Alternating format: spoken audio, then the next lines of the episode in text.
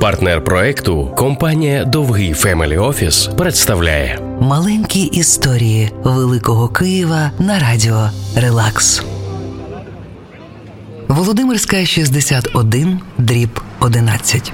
Монументальний будинок за цією адресою називають будинком Морозова, але дарма.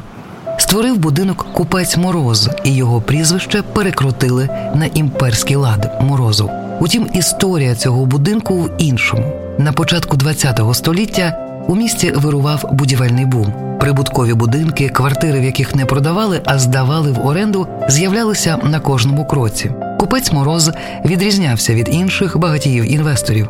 Він хотів створити будинок з вау-ефектом. І коли до нього на прийом прийшов маловідомий тоді Йосип Зекцер, мороз розлютився. Йому потрібен архітектор зірка, а не сіра миша. Та виявилося, що жоден знаменитий архітектор не зміг перемогти уяву Зекцера. Купець мріяв про найвищий будинок у Києві. Зекцер не побоявся запропонувати установити ліфт, який коштував стільки, що паморочилося в голові.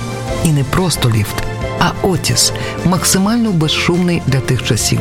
Не встиг мороз оговтатись, як Зекцер запропонував розщедритися на вбудовану систему вентиляції, яка прибирала пил сама собою, і на особливі розмовні трубки швейцарського виробництва, власне, телефони для розмов між кімнатами. Витрати були шалені, тож купець мороз був у цілковитому захваті і попросив лише про одне: не робити у будинку квартиру під номером 13. Ну і нехай, подумав Зекцер, і став новою зіркою серед київських архітекторів тих часів. Маленькі історії Великого Києва на радіо Релакс. Партнер проекту компанія Довгий Family Office.